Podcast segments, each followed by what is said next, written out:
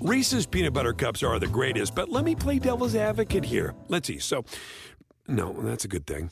Uh, that's definitely not a problem. Uh, Reese's, you did it. You stumped this charming devil. At Bet365, we don't do ordinary. We believe that every sport should be epic. Every basket, every game, every point, every play. From the moments that are legendary to the ones that fly under the radar. Whether it's a three pointer at the buzzer to tie the game or a player that goes two for two at the foul line. Whatever the sport, whatever the moment. It's never ordinary at Bet365.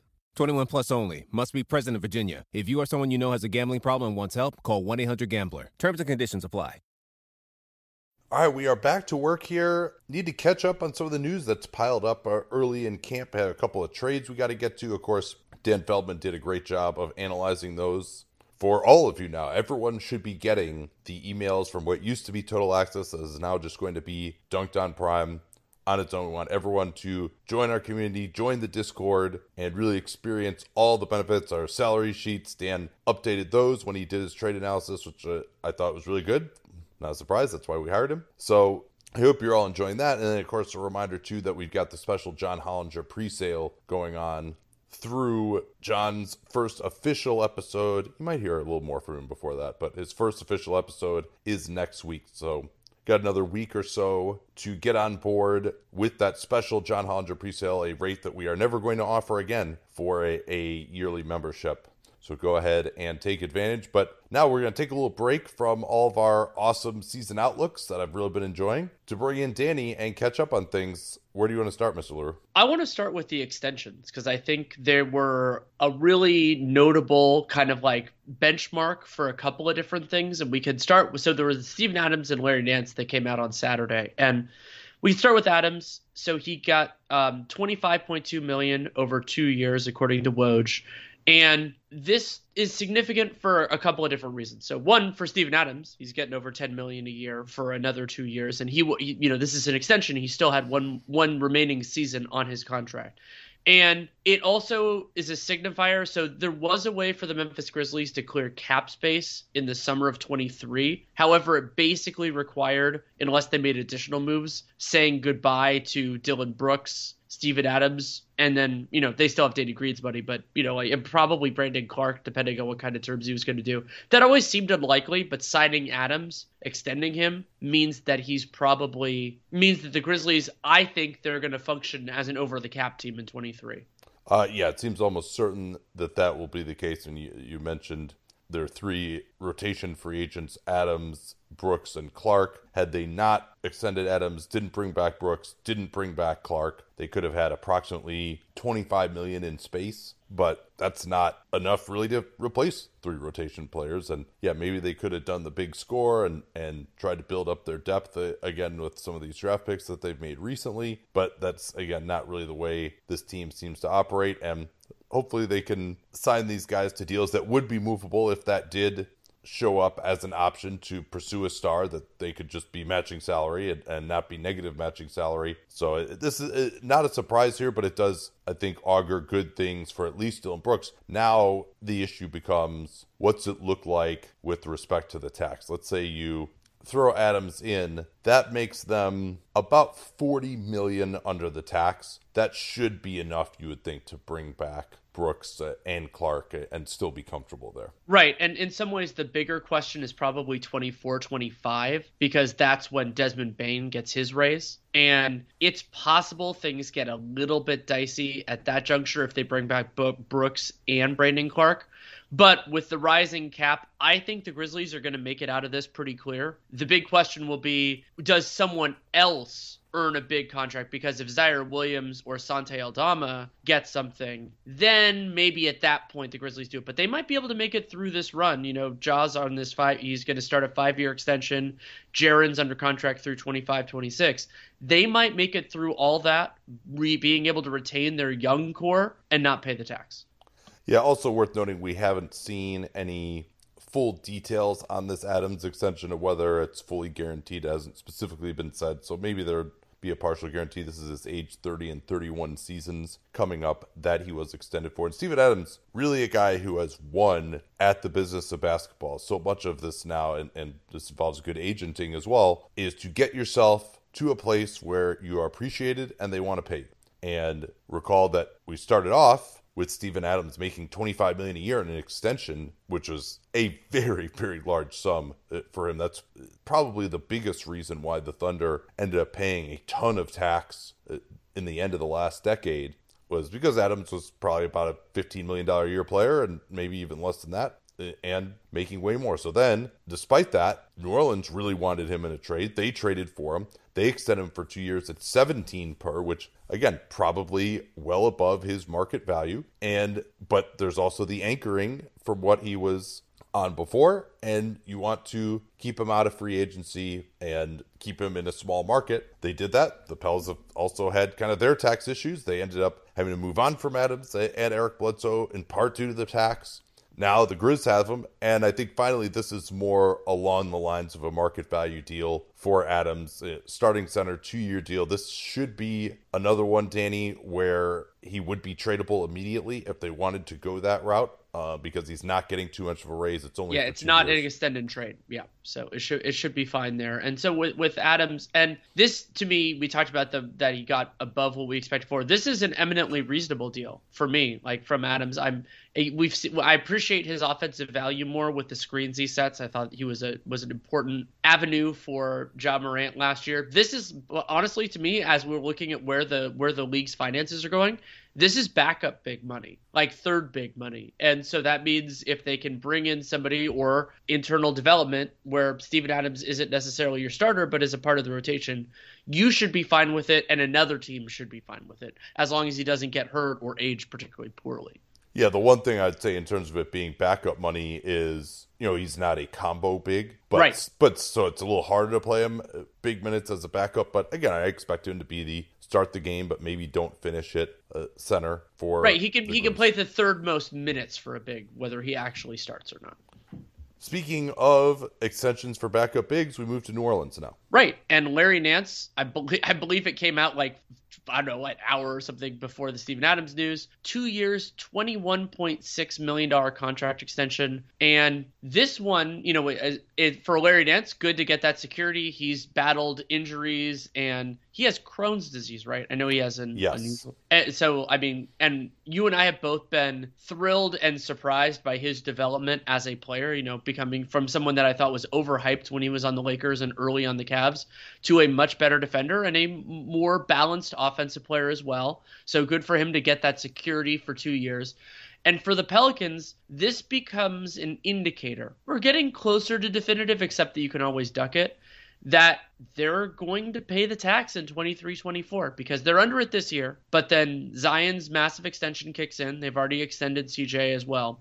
And though that doesn't kick in until 24 25 and they have Ingram who's already making big money. And so Nance, he you know 12 13 billion a year is very or actually it's even less than that is is very reasonable. To 10.8 very reasonable. But you know that's that's third big money, and you have these other guys that are getting there. So uh, really happy for Nance. I think this establishes him over Jaxson Hayes as the other guy in their like the third big in their front court rotation. And maybe Jaxson Hayes gets you know he gets that spot sometimes. And I think he's a vastly superior player to Hayes. So I'm happy that it looks like David Griffin and the Pels are making a commitment.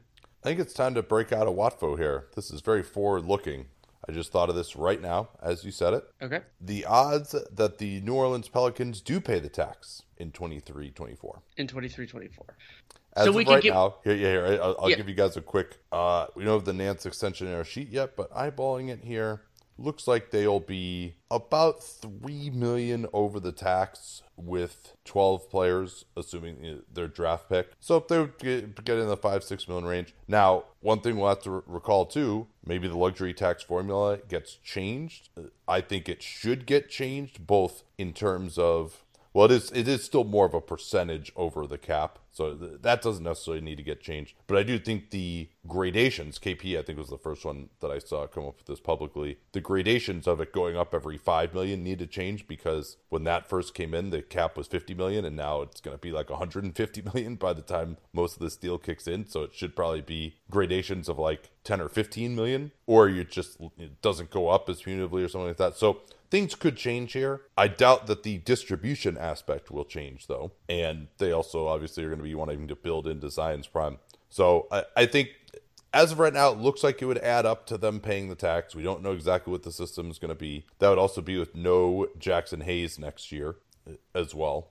And eh, they have a few other guys. However, I think there's very little chance they'll pay the tax next year. I think I'll put it at 15%. They have a bunch of assets going forward still. We've seen them use those assets to get off of money before. Uh, Devonte Graham will be in the last fully guaranteed year of his deal at 12, 12 million. Kira Lewis makes 5.7. I think something will happen and I guess we won't know the answer to this fully, Danny, until the end of the 24 season. So this is going pretty yeah. far away right now. But I would be very surprised. I don't think it would make sense, honestly, for them to pay the tax that year. So I'm going to only go with a 15% chance they pay the tax next year. I'm going a little higher at 25 because Jaxson Hayes, if they, if they like him enough, he could potentially push that a little bit, though you could theoretically maybe move Valanciunas.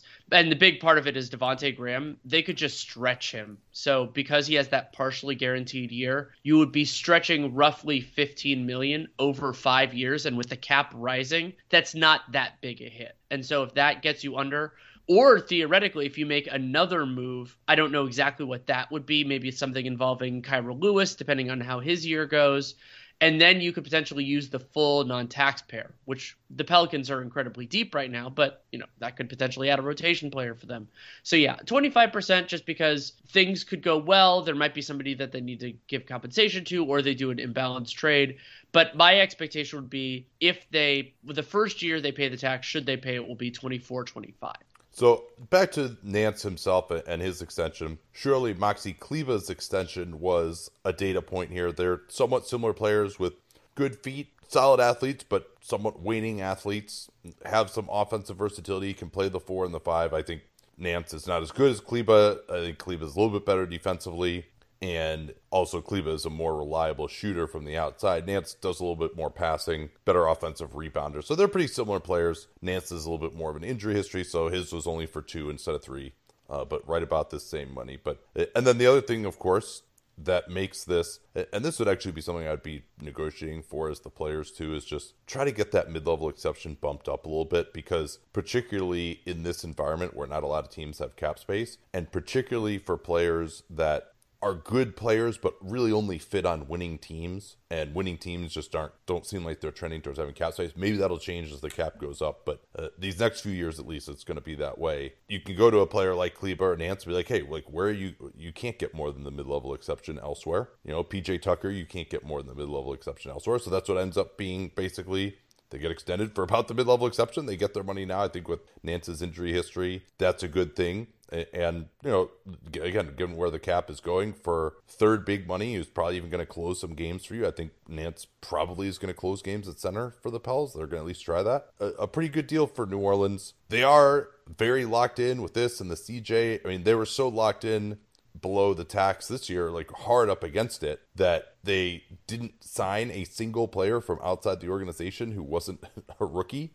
Yeah. Um. So they they are very locked into this group, but I don't know that having Nance be a free agent instead of extending him was going to change things. It's you know it's been more the CJ trade. Once that happened, this was who they're going to be rolling with, and then this also you know they've still got Jonas Valanciunas uh, for two more years uh, as well, including this one. So they're they're pretty locked in, uh, and they've got assets to make some moves. I think that's that's the other thing is like when you have draft picks, then yeah, you, it's a lot easier to trade some guys.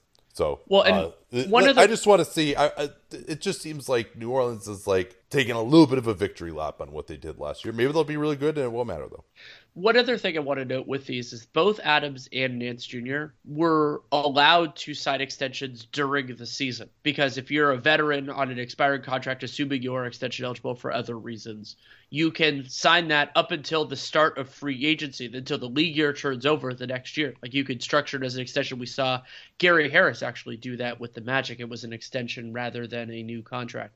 And the, so you could argue that that is it's great for the players. You lock up that security early. And from the team perspective, with both Adams and Nance, you wonder if additional information, how healthy they stayed, how the teams fared this year, would have been useful. But you know, we've seen various examples over the last couple years where maybe waiting you cost cost you more money. And I think both Adams and Nance, like there was a possibility they were going to get more in free agency in part because you know money the evaluation of money is changing and because we'll see what kind of flexibility but it, it, it's interesting like just these were a lot of times you see that deadline of the like the start of the season or the rookie scale extension one which will come up later in the month those will push you towards deals but as a practical consideration this does happen where player and team just don't want it hanging over them and so they just get it done yeah, also worth noting that with Nance making 9.7 this year, this is not, I don't think, the most they could have given him. They could have started him, I mean, unless it's declining, in which case maybe it starts at the most they could have given. We don't know exactly, I don't think, the precise structure that he agreed to uh, on that two year, $21 million deal. But in the total amount of money he's being paid is a little bit less than the most that they could have given him. Let's get to these trades. Yes, we can do that. And starting mean, in chronological order, I guess, since both involved the Thunder. Yeah. So the, the first one was smaller in terms of players and contracts doled out. That was Oklahoma City sending Vit Krejci to Atlanta for Mo Harkless and a second round pick. The primary impetus of that from the Hawks perspective was presumably to get out of the luxury tax. And, you know, because Harkless makes more than Krejci. He also is partially guaranteed. We will find out over the course of the next couple weeks whether this was purely financial for Atlanta, whether they think they have something with the former Thunder man. And Harkless, though, has he's already in a different destination, so we could talk about this trade from, I guess, from the Hawks' perspective. They're they're what about 1.3 below now? Yes, in theory, there are possibly reachable incentives for Clint Capela and DeJounte Murray. One of the ones for Capella is making the conference finals, so surely the Hawks would be happy to pay the tax there. Eh, you could also see them making some smaller moves if it looks like, you know, one of DeJounte Murray's is uh, make 125 threes. Again, Dan broke this down expertly it by email.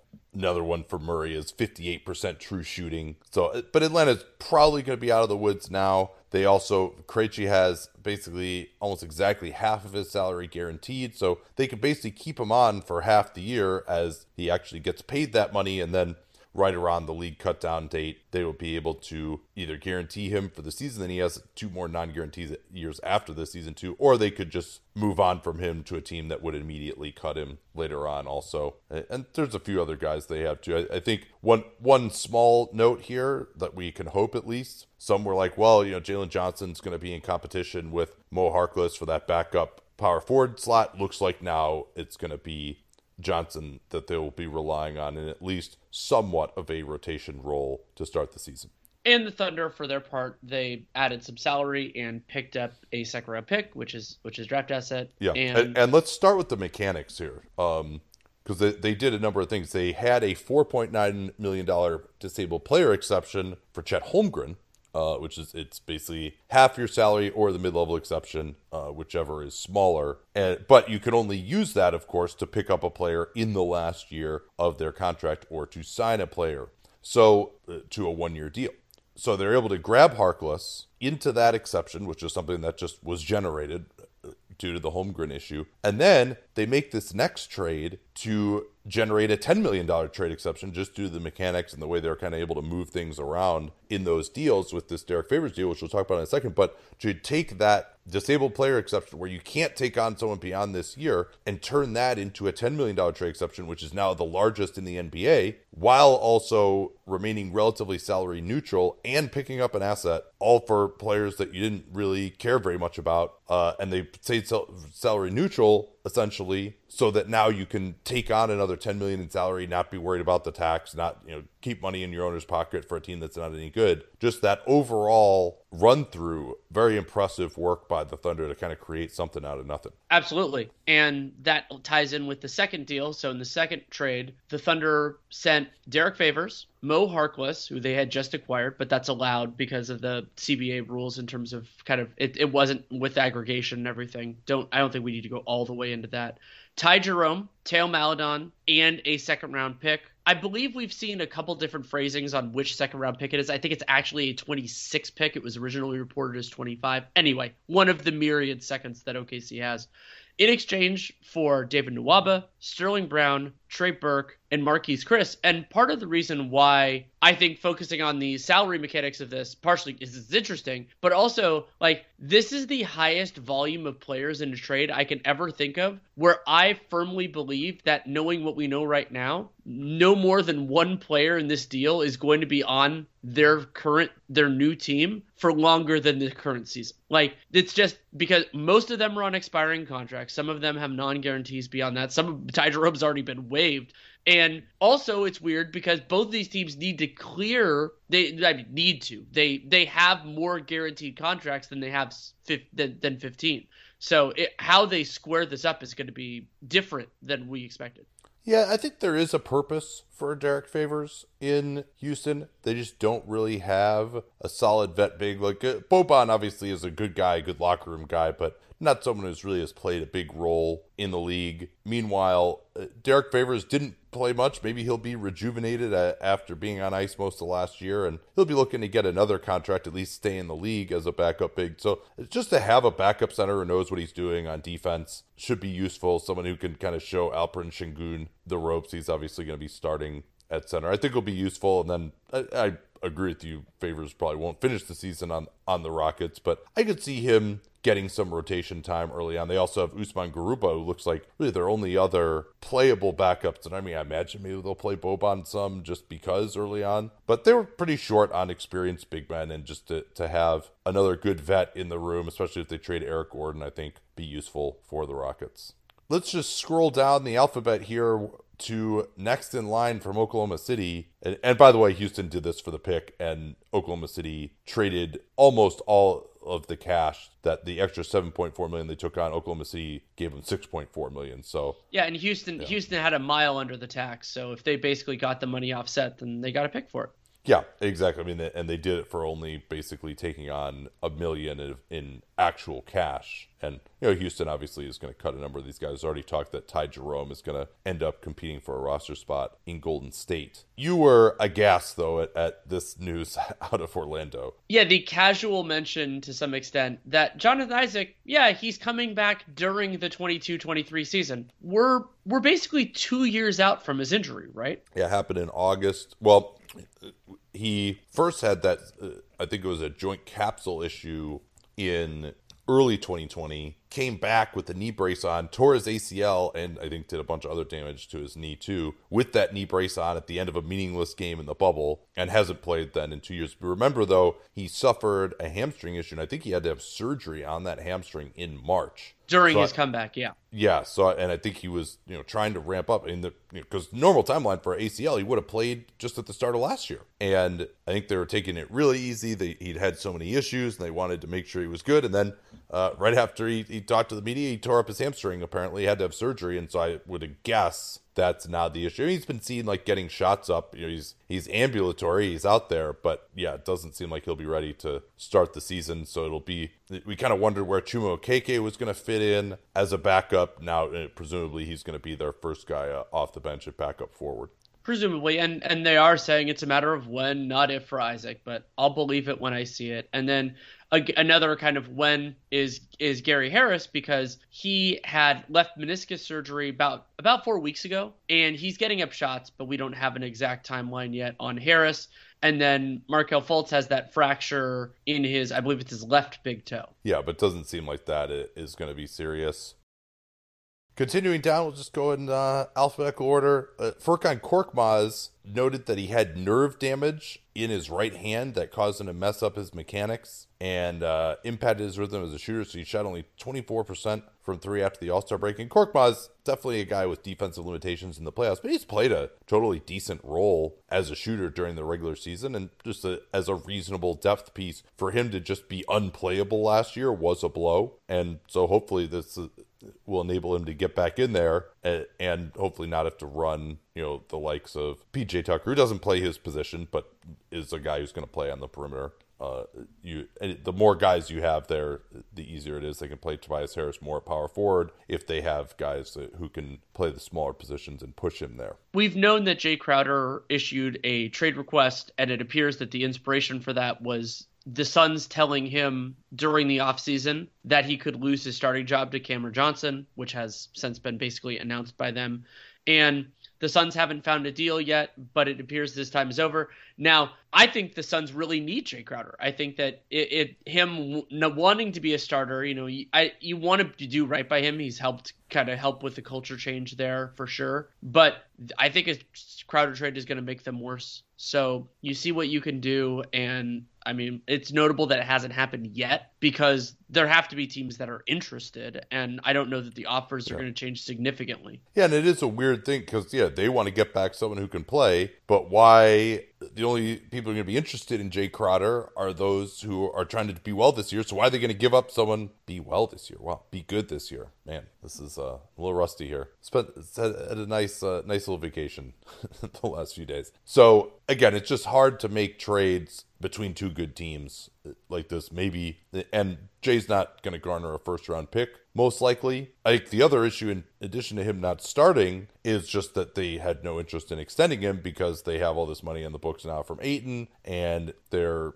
15 million over the tax this year and going into next year they're basically right at the tax but with very few players and they they've got the Cam Johnson extension coming up that'll probably push them over the tax depending on what the number is, but I think it'll either be there or close to there again with only eight players under contract, including a draft pick for next year. So I think they just felt like, hey, we can't commit to Jae Crowder. Whereas my thought would have been, hey, throw. Would it have been enough to just throw him this Larry Nance extension? Again, backup forward money. And then you figure it out eventually. Yeah. Would that been enough to mollify him, or is he looking for more than that? Which, yeah, that's probably not realistic. I mean, seeing what guys like PJ Tucker and Nance Kleber are, are getting. You know, I, I, don't think Jae Crowder is going to get more than that. Maybe you know, maybe he could get the. It's too bad that there aren't teams that have cap space now that are good because then you could be like, okay, we'll give you know a one year, fifteen million, second year non guaranteed type of deal to get paid more in the first year, and then maybe you earn uh, the right to stick around. What else we got here? We'll see what happens in the camp battle for the Portland Trailblazers, but Nassir Little is going to compete for that starting small forward spot. Josh Hart presumably is going to be in that, and a few others. And there are going to be a couple of camp battles that we're going to that we're going to enjoy keeping an eye on. And one of those is also figuring out what the hell is going on in Sacramento because according to Mike Brown, new head coach, De'Aaron Fox Domantas Sabonis and Harrison Barnes are the only guaranteed starters for now. My thought has been that Keegan Murray is going to get the other starting forward spot, but then there are a lot of options for the other backcourt spot, and it could even theoretically you could expand it to you know Barnes plays the four with newcomers Malik Monk and Kevin Huerter, but also Davion Mitchell, who they drafted in the lottery a year ago.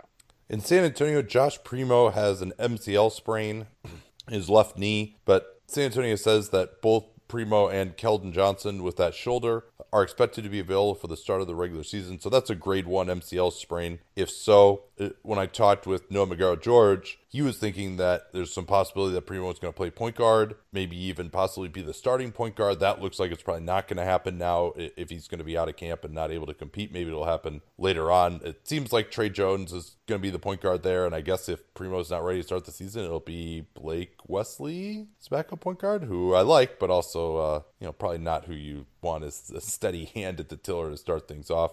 Tony Jones of the Athletic said that the Jazz are probably more likely now to extend Jordan Clarkson than to trade him because he can help build the culture that they're looking for. I think a lot depends too on what happens uh, with Mike Conley. They've still got Malik Beasley. They actually have like a ton of small guards, but I think I guess they, they like what Jordan Clarkson brings, uh, and we still don't know know really. Hopefully, I'll get a chance to talk to someone from Utah the next couple days on the show to get an idea of like, hey, what's actually going to happen with some of this uh, backcourt depth and who's going to be part of the plan going forward, who isn't. What else we got here? Tom Thibodeau told media, I think it was kind of on, on media day, so the early part of the preseason, that Evan Fournier is the front runner for the starting shooting guard position. And remember that Quentin Grimes, who had a, an impressive rookie year, I really liked him they didn't they refused to include him in Donovan Mitchell trades. And then that preliminarily he is not the starting two guard. Though it is important to note that Quentin Grimes has been in a walking boot due to left foot soreness, though he is only day to day, so this isn't something that would prevent him from being a starter yeah, I think he just got out of the walking boot, but you would think it'll take him at least another week to ramp up. And if he's going to miss a lot of the preseason, it's not going to have much of a chance to outstrip Fournier for that starting position. And you do run into the issue of what do you do with Fournier now if he's not starting? Maybe he can have a bounce back year. He's a better trade asset. But uh, obviously, Knicks fans are apoplectic about that. Memphis, Jaren Jackson Jr. said at Media Day that he's not going to be available opening night in all likelihood, but he suggests that he's actually ahead of the team's stated timeline, which really was trending towards midwinter. When I talked to Chris Harrington, he seemed to think that that was the organizational understanding as well, that he's a little bit ahead of schedule. And you know, so maybe sometime in November might be a possibility for Jackson, but he's been a slow healer in the past, so we're not going to count our chickens before they're hatched there. We still don't have a resolution on Kemba Walker because so he is away from the team as training camp opens. It seems like a part of that might be that Walker is he he doesn't want to give up too much in a buyout before he knows that he has a landing place and ideally a positive one. Remember, that's what happened when he negotiated the buyout from Oklahoma City was a significant reduction because he knew how much the Knicks were going to pay him. And now he's trying to get, you know, trying to get out of the contract that the Knicks signed him to. So we'll have to see there. Functionally, the deadline here is October 17th because that's the limit for roster spots. And the, the Pistons are actually over the limit right now it would be bizarre for them to burn a roster spot on a player that they intend to immediately buy out. Yeah, I mean, I guess he can just be trade fodder, but they've got guys who can be matching salary on this team still. Once uh, once Marvin Bagley gets past January fifteenth, I think they could should feel okay about that. They've got Alec Burks, they've got Nerlens Noel still as matching salary. They got Killian Hayes.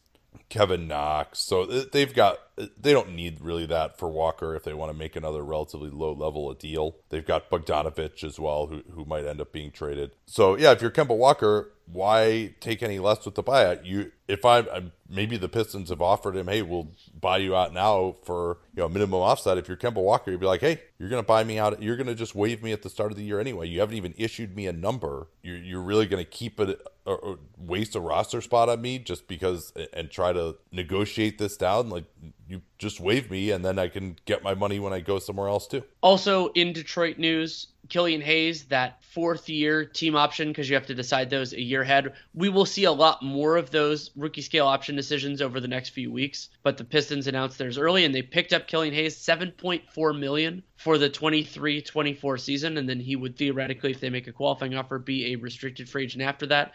This one's more significant because the Pistons have so little guaranteed money on their books for 23-24. So paying him means that you know takes potentially 7.4 million off their books, but they have continued to be Killian Hayes optimists.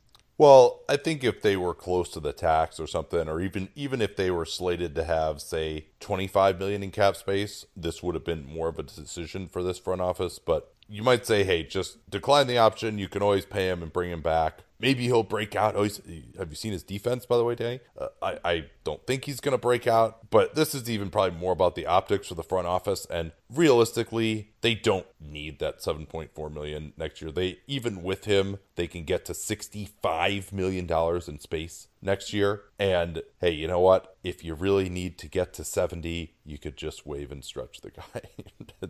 They'll be fine. They have very little on their books going forward. They don't have anyone right now uh, who makes more than 12 and a half million after this season. They would even have plenty of money to bring back Bojan if they wanted to keep him around and do whatever they're going to do. So I'm, uh, when we saw, they, didn't exactly set the world on fire with what they did with their cap space this year. So I, I think it's fine keeping Hayes around. If I mean, frankly, if you're in the front office, why take that PR hit at the moment? And maybe there's a chance that he works out. And uh, yeah, Yeah, it's I mean- too long on Killian Hayes. Yeah, my the only thing I'll say there is generally speaking for me, I use I call it the haunting test where it's like will will you be haunted by only being able to pay him 7.4 million for next year if it really works out like, you know, Furkan Korkmaz or Kevon. Like there have been players that have re-signed with it and my instinct is no, but I've been wrong on him before. Nerlens Noel's battling battling plantar fasciitis. Hopefully he can make it back. And speaking of making it back, Yeah, Andre it kind of seemed though like he's not going to be ready for the start of season. He's missing Yeah. camp. Like he he's Oh, oh no! What what are the Pistons gonna do with their uh, with all those big minutes? They have no one to fill them. Even though I think Noel might actually be the best of their centers. Well, if he were healthy, which he just Right. has not been able to be. And out of Chicago, Lonzo Ball did have another surgery now. And he had said, I can't really run or jump. I can't play basketball. He had pain going upstairs. This is another debridement. We didn't really get a great idea. I shouldn't say another debridement because he had a meniscus trim the first time. I think this was even kind of exploratory surgery. There is optimism that he can return after the first of the year. That he was going to be reevaluated in four to six weeks, but especially with something like this, that's pretty meaningless. They're going to ramp him up surely, very slowly. Let's turn to Brooklyn now, and there's been a lot of kumbaya stuff out of there to the extent it was going to happen. KD, it sounded like he was mollified by the failure of his trade request because Brooklyn was like, well, we can't give you away. And it's interesting, he kind of had that thinking, it sounded like when he had to agree to the sign and trade with Golden State, but it was kind of warped. He's like, he wanted Golden State to have to give up something to do the sign and trade. But that would have indicated that if they were doing that, that D'Angelo Russell was worth more than him in the double sign and trade if the draft pick was going with him. Obviously, the draft pick was going to Brooklyn because Golden State just needed to create the trade exception to get D'Angelo Russell, eh, given where they were. So that was p- part of what they're paying for. But if you just look at asset in, asset out, it actually does, that trade does look like D'Angelo Russell is more valuable than Kevin Durant. So, but clearly there's something he's kind of been prickly about before. And so he's like, yeah, you know, I understand you can't just give me away. It's like, it seems like an odd reason to, they couldn't get enough for me. And so that's why you shouldn't trade me. Like, if you make a trade request, you'd think you, you, uh, want out of there regardless of what the, the return is going to be. But uh, I guess it seems like he's been mollified there. The team looks good. Ben Simmons is been fully cleared early on in camp. Steve Nash says he doesn't care whether he either shoots a jumper or not. This team is kind of built, hopefully, to accommodate that, unless he's playing with Nic Claxton. And but Simmons is supposed to not necessarily even have a minutes limit to start uh, if things keep trending this way. He said he's responded well so far. What else we got from these guys in terms of just some of this injury stuff? TJ Warren will not be ready to start the year. Um, Nash said that they're going to assess again in November. Um, the so the the phrasing seems to be that TJ Warren's foot is fully healed, but he still has more rehab work to do. That gets a little bit murky, but hopefully he'll be back at some point. You and I both love TJ Warren. They the Nets also signed Markieff Morris, who can be a part of their front front court rotation. I still don't love him as a like trying to defend at the five. Like there's still this question about how the, the the Nets have added a lot of different things, but they don't have anybody who can space the floor and also protect the rim at all. So, but that's hard to get for the minimum. Like it's it's, it's a it's a difficult question to to deal with, and they've, they've And, tried. and he's got some non-guarantees uh, Yes, as well. he does. At least he's a guy who, in theory, can be a stretch four or five type. Just all we need is someone to just stand in the corner and make an occasional shot and not suck on defense. Which I don't know whether Morris can fulfill that role or not, but at least it's a theoretical attempt at finding that player, which I think unlocks the best of this group. the Nets also have cleared Joe Harris, whose absence I think was was kind of underappreciated overall for why the Nets were so flawed last year.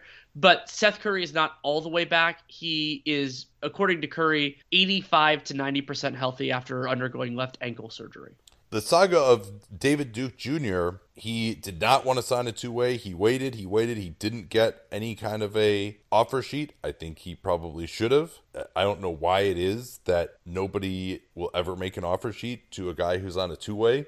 I think there's only ever been one that I can think of, which was Ty Wallace, which eh, admittedly didn't work out, but still, I think he's a guy who would have been a good minimum flyer. Instead, he's just going back on another two way, which uh, he kind of had to just cave uh, on that.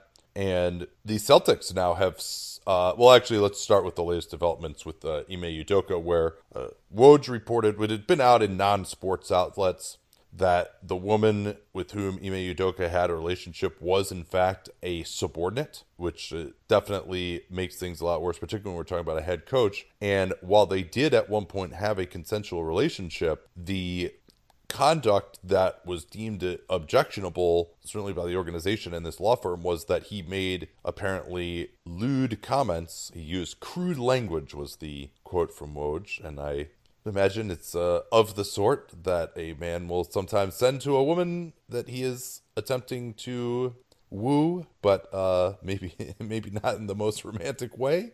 So the fact that a relationship did result, perhaps there's a feeling that even that was due to the power imbalance and the fact that these comments were made was not okay. Certainly, that's violating every HR handbook in the world to do that, and I, I think that completely explains why this had to be done. I mean, I, I, don't really have much of a problem with the suspension. It's really just a, a shame that Ime Udoka was this irresponsible uh, and just fucked up a good thing. But like, they don't, he didn't leave them much choice. It seems like. And Woj did say they won't be getting in the way of Udoka looking for other jobs during this period. The idea of him going back potentially. I mean, you know, the other issue is like I'm not sure whether the woman still works with the Celtics or not, but you know, obviously having her go back to do the same job with Udoka, that's not really possible anymore due to the way that he conducted himself, it seems like, to the point where she had to complain. And being reassigned elsewhere in the organization. Like that's forcing someone to do a different job because of this conduct by the person who has more power in the organization. Like that's not fair. That's just something that you can't do. That's going to open you up to potential legal liability. And it's just it had to happen when you consider all, all this stuff. We'll also see my my theory my theory of why there hasn't been a more final resolution on this yet is because I think they're building up the argument to fire him for cause, and so then at that point you don't have to pay the remainder of the contract. Um, that's my theory of it, and also maybe there's still a value it. Like there's the, the, we don't know everything. It's always and something you and I cautioned when we talked about this a couple weeks ago is like there's more information that in this case we don't even know if the Celtics know everything, but there's more information that they know than we know. So those who got who got very aggressive defending Ime Udoka in the early going. It's like there's a reason you don't do that before all the facts are out because things can things can shift. Let's put it that way. The Celtics have responded to their absences in the front court by signing Blake Griffin to a fully guaranteed contract for the upcoming season, with Robert Williams missing an extended period of time and Danilo Gallinari likely missing the entire regular season. They needed somebody else. I would have loved for them to add more of a center, but Griffin is a good basketball player who I think fits in really well with their ball movement offensively. Defensively, we'll have to see, but he's a backup. Like, that's totally fine. Yeah, I mean, I, I don't know if I could. I, I, think he brings some skills. I don't know if I would. You might have just been rambling on there to when you called him a good basketball player at this point. I mean, no, I no, I said he's, he's good. He's a good. Player. He's a good fit for their offense. I That's see. yeah. Okay. Okay. Yeah. So in any event, yeah, he. I think using him in that Al Horford hub role makes a lot of sense on offense. His big problem with the Nets last year was he couldn't make shots, right? I think if he could actually hit three pointers at a reasonable rate and spread the floor, then you know he's not going to kill you as a backup center. And the defense, it's obviously going to be a problem. I think you know we'll, we'll see. Like they're he gives them more of an option of not wearing out Jayson Tatum and Jaylen Brown at the four. They need another body. There was talk that maybe that Luke Kornet even could start for these guys in Rob's place, but now he's out with an ankle injury for a couple of weeks as well. We can close here by talking about some of the stuff affecting the NBA. First off, M- Matisse Thybulle and a few others around the league, Kyrie Irving, can rejoice that Canada is lifting vaccine requirements for people entering the country. So, I mean, that actually was probably a pretty big advantage at home for Toronto last year of just certain players not being able to play or the other thing too was there are all these coronavirus restrictions. Like Ty Lue got stuck in Canada, and so you saw like for example the Warriors just like didn't send a bunch of guys there. Obviously, Boston famously didn't send guys there either who may have been unvaccinated or maybe were resting or because they couldn't send the unvaccinated guys. Hey, it was not worth bringing everyone else, so let's just rest everybody, and then we don't want to test positive there and be stuck there for seven days. But now it seems like that will no longer be the case. And I think at, this point, that's I'm okay with that. The points of education are out. That's always a good video. I recommend you watch it. But Monty McCutchen went on and went through with his usual explanation of the points of education. Same stuff uh, with non basketball moves as we saw last year, that's going to continue to be emphasized. That's a good thing. The one thing that I find kind of difficult there, he showed this example of Trae Young driving, and I think it was Terry Rozier who kind of reached across his body, had got a forearm on his chest, and then Trae, after that, hooks his arm going up. That was called an offensive foul on Trae, which I get it. That should be an offensive foul if he's initiating the contact. However, I think in a lot of those cases, the reason that the guy is able to hook the arm is because illegal contact has already occurred and it hasn't been called. And so that's generally what the that evolved to highlight the illegal contact to the referees. And so that's that's going to be a very difficult call, I think, going forward.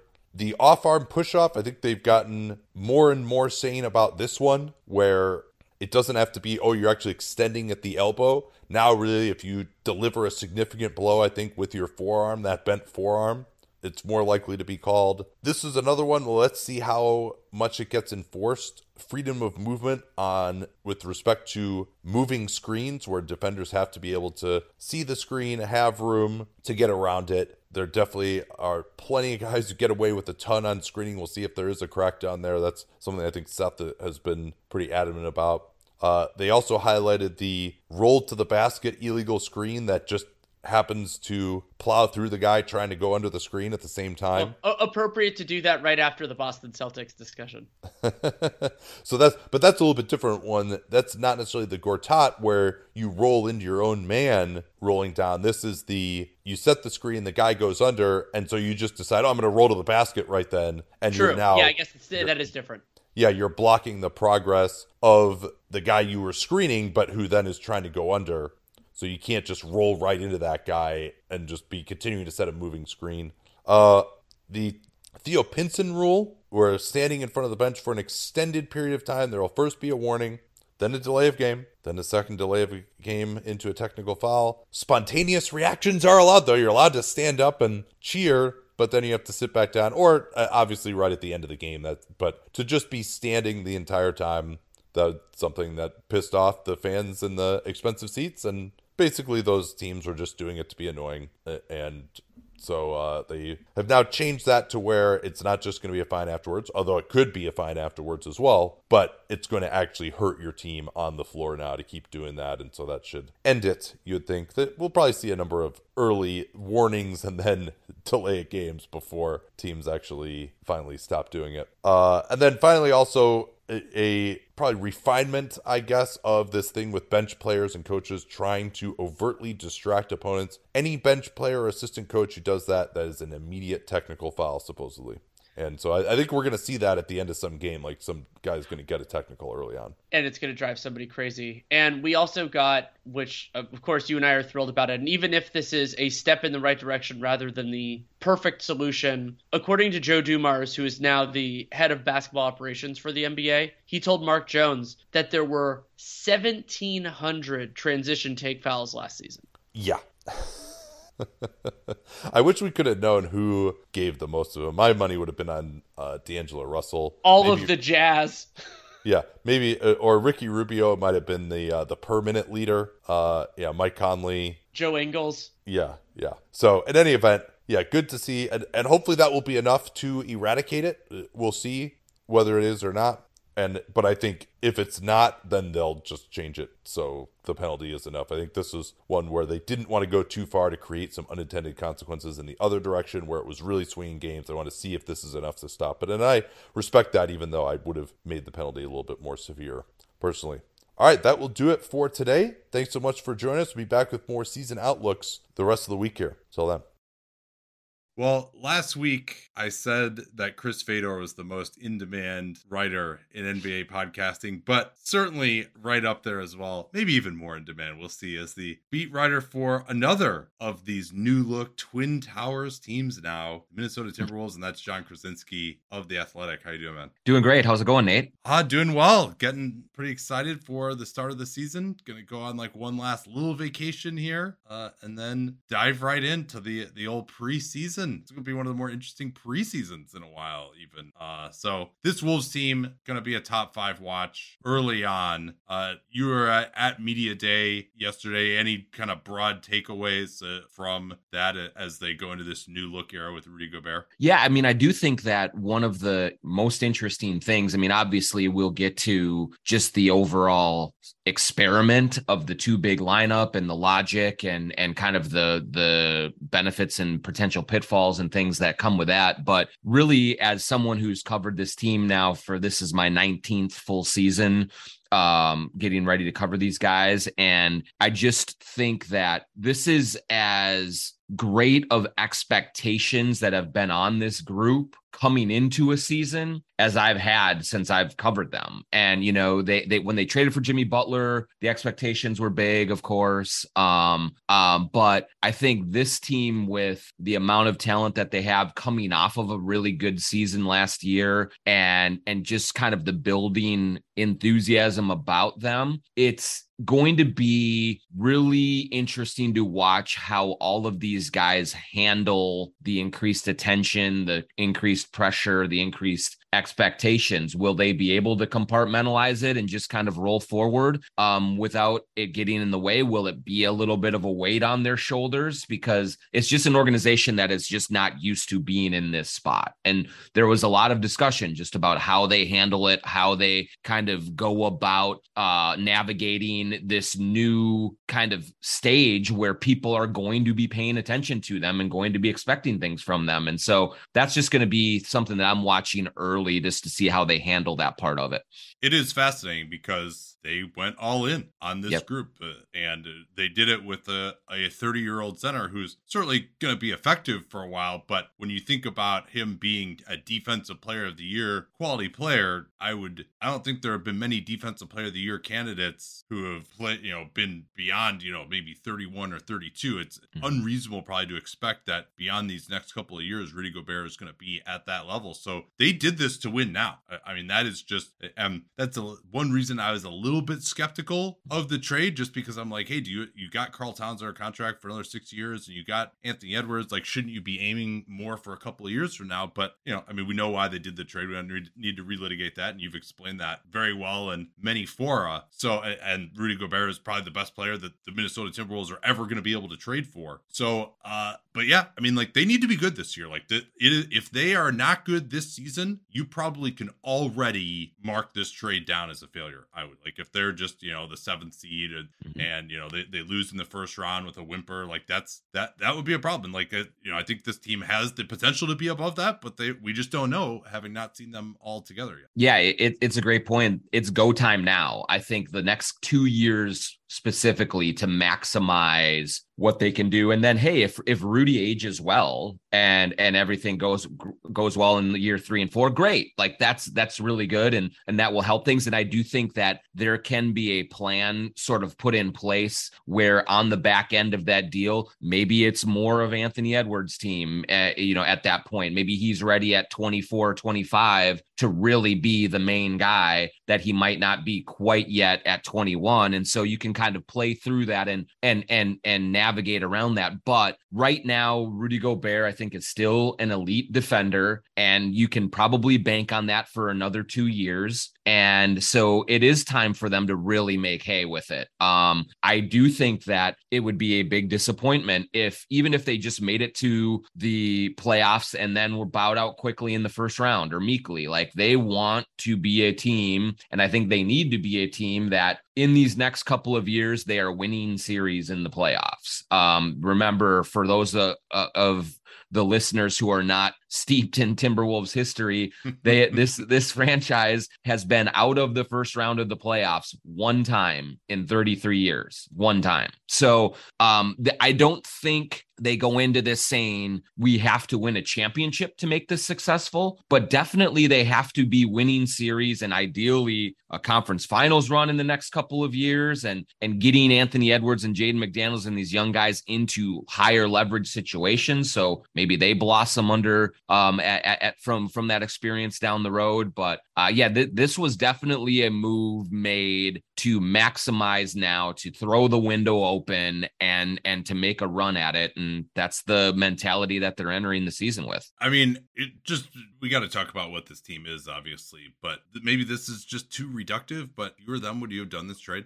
Um it's a great question. I think i would have because um I've seen how difficult it is for them to lure free agents to Minnesota. Um, I've seen how difficult it can be just to acquire talent, whether it's through the draft or whatever. And so I get the idea of grabbing a, an elite defensive player to come to a team that their two biggest weaknesses were rim protection and rebounding. He's the best there is at that. Um, yeah. the the the other thing that I like about it is I do think that Rudy Gobert establishes a floor for this team that is the playoffs. And the last thing that the Wolves wanted to do after having a very kind of feel good season last year and building up some equity in the local market where they have been devoid of that forever and and and getting some excitement going was to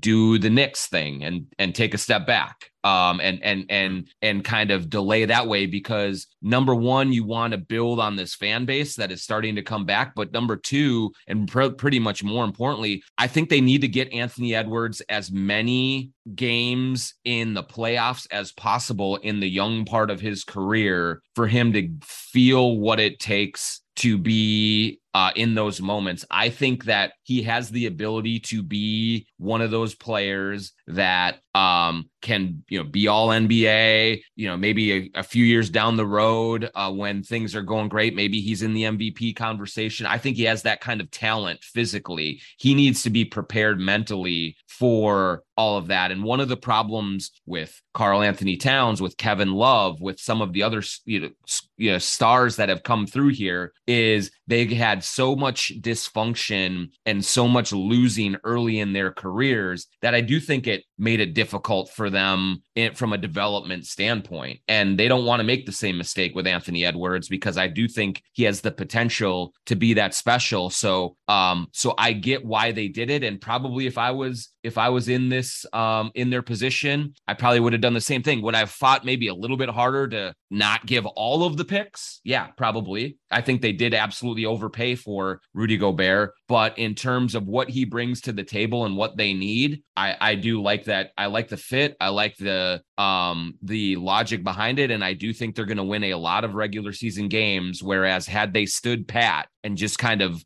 counted on internal development and growth, there's a real chance that in a very tough Western Conference, they are in the play-in or miss the the playoffs altogether. And I think that would have been very damaging for what this team is trying to build. I think they did a good job of identifying the target for all the reasons you said. And certainly if they wanted to take more of a step forward this season, particularly in the regular season, there is no better player that they could have gotten. I just don't know who else was going off this for Rudy Gobert. Like that's the question that I have. And I think that, you know, whatever their process was, and it, it was very odd to me, you know, that you have a new GM come in and be this aggressive when kind of the theory behind Tim Connelly is, oh, look at this amazing draft and develop mm-hmm. strategy that they've done in Denver, you know, fi- finding all these great gold mine players uh, out of the ether. And so that was my thought. And it seems like, as best I can tell, maybe you can disabuse me of this as wrong, that the reason they gave up so much was it's like, well, it wasn't necessarily that they had another team team that was in that range, but more just Utah's like, well, we're not trading him unless you yeah. give this much. And I think the direction that they've gone with Donovan Mitchell and just knowing where what Danny Ainge believes in and knowing how what the Jazz were, and then now hearing some of the quotes out of Utah as well about like, hey, we just we had to move on. This team didn't have it. Like, it seemed pretty clear to me that that was their mindset. And so maybe on July 1st, you know, maybe you, the deal wouldn't have gotten done. Maybe the deal would have gotten done later on. But I think to me, like, because I always think of like, okay, what is the what is the path of not doing? And eh, I think th- there's some legitimate arguments for what you said. Like, hey, maybe they take a step back this year. Again, I'm I wouldn't have been as worried about that. Trying to play the long game. I also don't have to deal with the business realities of the market. I'm also not a new owner coming in to want to make a splash, although that's had mixed results over the years uh, in, in various venues. But the other path not traveled to me was just let's just wait a little bit and see if we can get this better because I don't think that this deal accounted for the realities of Rudy Gobert's decline and contract situation where, you know, I think he is going to be quite overpaid these last couple of years. And I don't think that when Anthony Edwards is really ready to win, that he's going to be at the level they need him to be. Uh, you know, because like if you could just teleport Anthony Edwards three years from now back onto this team, mm-hmm. now you you really got something, right? That would be okay. We're we're ready to win a championship right now. I think this is the move you make when you're ready to win a championship. I didn't. I think you know to you know make some playoff appearances appearances, win some series is that's kind of more like, okay, we'll give up something like the package the Hawks gave up for Dejounte Murray, not mm-hmm. quite this package. So that's the, the path not traveled is, hey, let's just wait. Let's see if we can get a better deal now. Like, we don't have to do this right now. So that that would have been my thought on it. But um, you know, I, I think there's like I'm not gonna say this trade isn't gonna work. Like this team could mm-hmm. be unbelievable. And let's start talking about that now. And uh, you know, the Gobert Towns fit. Uh, I mean, I'm sure there are a bunch of talk uh, there's mm-hmm. a lot of talk about that on media day. Like, what do you think that's gonna look like both when they're together and also uh, when presumably those guys can be staggered a fair bit? Yeah, and I, I think that's one of the key parts of this is clearly I think the plan right now is for the Wolves to start with them and to end with them um, and and they want to stay big for as long as they can throughout these games. And what will be interesting to see Chris Finch in how he reacts to the adjustments that opponents make to them. And I mean, it's easy right now to say, hey, we are going to um, stay big. We're going to get big and stay big, and we're going to make teams match up with us. But then when a team does go small and starts, you know, whipping the ball around the perimeter, shooting a bunch of threes, and you're having trouble closing out to them, and you're losing ground that way, it can it can be hard to stick to those principles. So I think that um the, the one of the keys to how this will all work or not work is can they really punish teams offensively when they yeah. go small. I mean, that's the thing that Rudy Gobert's had trouble with, right? I mean, Reggie Jackson switching on to him uh, in the playoffs with the Clippers and and Rudy not being able to make them pay, things like that. Um, they're going to have to find ways to make sure that they remain efficient and really hard to guard when teams go really small and stick a, a small guy on Gobert. Small guys have had luck with Towns pushing him around a little bit um, on mm. occasion as well. So how they navigate that is going to be key. But I think from a, just a pure offensive fit, uh, there's a lot to like about it. I mean, Towns can spread the floor. He's the, he is their best three point shooter um, on the team. I think he's going to shoot a lot more threes this year than he did last year, which is overall very good and, and for this. And he doesn't mind that. He does not mind that. He'll he'll let that fly. Um, and I do think that essentially you're looking at an offense that last season was number two in the league after January 1st um, in in offensive efficiency. And what they've done is swap out Jared Vanderbilt for Rudy Gobert, who is just a much better lob threat, um, has much better hands in the post and near the rim, and I think they can really kind of do some damage that way and and and be really effective with it. Um, Defensively, we'll see. Karl-Anthony Towns, as much as he wants to shoot threes, he also really believes that he can get out and guard stretch fours and he can close out and he can move around. We will see about that. Um, I do yep. want to see how that looks in real time because um, they do have much better wing defenders than Utah had to help Rudy. I think Jaden McDaniels and Anthony Edwards are both far superior to anything Rudy had in Utah the last year or two. Um, but what they do with Karl-Anthony Towns and how they help with each other and how they scramble and how Towns kind of keeps his feet, that's going to be a challenge. And and Chris Finch is going to have to do a lot of different things and probably experiment with some different looks, drop coverage, high wall, all sorts of different things to see what exactly fits this group the best. But um, that's going to be the one thing that they have a lot to prove on defense that way with what they're going to do with Cat. I think offensively, they're going to be really, really difficult to deal with um, especially in the regular season, with just how they're going to have a lot of different weapons, a lot of different uh, ways to hurt you. And I think they'll be able to do that. That's fascinating. And, and particularly that stat about them being number two on offense after January 1st. I mean, and they, you know, 46 wins a year ago, the point differential of a 49 win team. Granted, you can run up some blowouts towards the end of the season against bad mm-hmm. teams. You know, I, I, in some ways, if, if, the team is the same, I put a little bit more stock in the first half of the year than the second, uh, partially for that reason. But yeah, I mean, obviously, there's no denying that they got really good towards the end of, of last year. It's interesting to me. I think they're going to be better on defense, but I it's entirely I going, possible. I was going through it yesterday, and I still have to try to refine this more. I, I try to go through and rank all of the offenses, fences league every year, mm-hmm. and I have no who's going to be like the best offenses. Like so, some of the like Utah and Atlanta were the number one and two. I think you know, obviously Utah won't be there. I think Atlanta will take a step back. Golden State was probably the best offense in the playoff. They were 17th in the regular season last year. I think they're actually going to be a lot better. You know, so and this Wolves team was really good. And you're like, okay, well, why would they be worse this year when you know that starting lineup with Vanderbilt and McDaniels, like that's that would just killed people. And now you're putting Rudy Gobert in for Vanderbilt, who basically does everything Vanderbilt does a, a lot better. Though can't defend on the perimeter as, as well, but that's mm-hmm. you know he still is a better defensive player. I do think their bench offense is going to be worse though. Like that's a little bit of a concern uh, to me. You know, I think like Naz Reid is probably not going to play as much. Like he actually stretched the floor, and Malik Beasley was gunning like quietly 11 threes per 36 minutes, like one of the highest volume three point shooters in the league. Like he's not going to play anymore. He was really important to like their transition game as well. Kyle Anderson is like a, a total non shooter. You know, he'll he'll help them on, on defense, but probably not too much on offense. You know, Austin Rivers isn't really an offensive player. Um, so it, Jordan McLaughlin had moments in the playoffs, but he wasn't really very efficient during the regular season last year. So I, I, I do wonder if off the bench how that's going to look. You know, maybe Karl Towns playing more with the bench can help that. But that's so I don't know. I, I think Rudy Gobert is so good and they have enough athleticism around him. I think this team might be better on defense offense, but I, I really have no clue. Uh, yeah, and, that's why I'm so interested in this.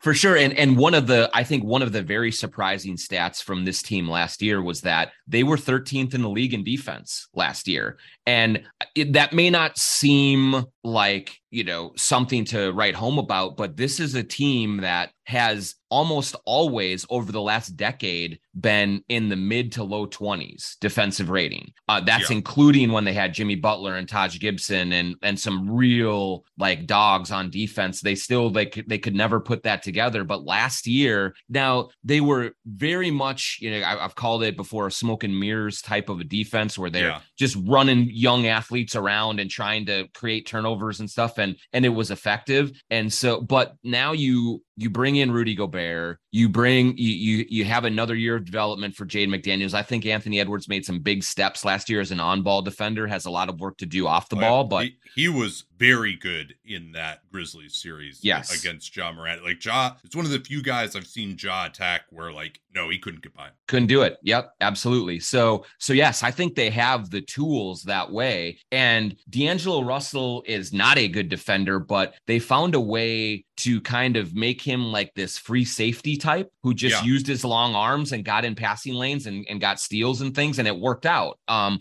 so yeah, I I think that you know I, I think Rudy Gobert is a walking top ten defense by himself, and then you add some perimeter, real perimeter defenders in Edwards and McDaniels, and Towns will have his issues, but he does have length, um, and he probably will be able to if he can move his feet, will contest shots and make things difficult. And here's the big key on the defensive. My my case for defensive metrics going up is last year they were 13th in the league in defense, and they were like 29th in rebounding. Um, they they mm. could not end possessions. The way they the only way they ended possessions was through creating turnovers.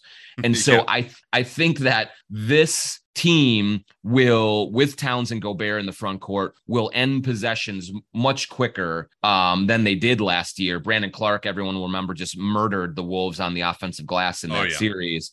And so that, you know, I think that will help them as well. And they won't have to just rely on gambling in the passing lanes and doing things like that to create turnovers. They will be able to be a lot more just solid defensively. And I think that can be more consistent and sustainable. And so you can, you can see them. I, I do think they could be a top eight, top five defense if, if it all comes together for them.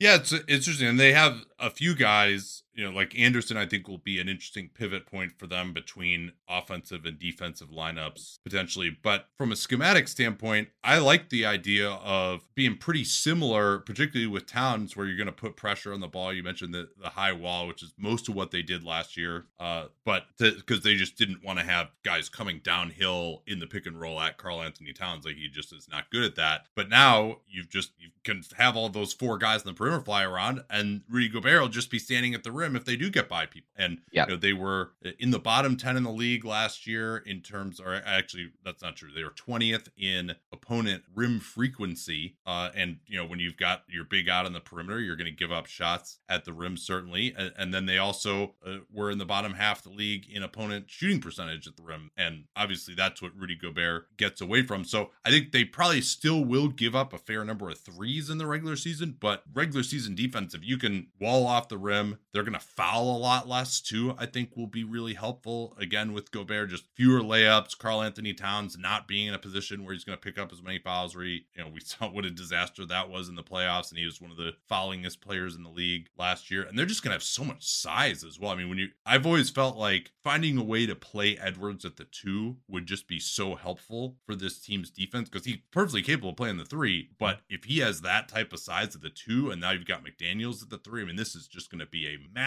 team. And that even if, you know, Towns and Russell aren't great defenders, like still pretty big for their Yeah, Russell is a big one. Absolutely. He's got long arms. He's what six five, six four, six five, and um, and so he has size. Yeah, they they they they instantly go from one of the smaller teams in the league last year to one of the biggest teams. Um, and and I think one of you, know one of your keys, one of the things you've hinted at is right too, is that they are going to split up Gobert and Towns quite a bit as well. So when you look at some of their depth and and I do think they have depth, but I do think that shooting or lack thereof is a is an issue, especially when you get into the bench. Um, so I think you're going to see long stretches of games where it is Towns at the five and no Rudy, or Rudy at the five and no Towns, and then they're going to mix and match with players around them. It's probably Kyle Anderson and, and Towns in the front court um, in in that pairing because Kyle isn't a shooter and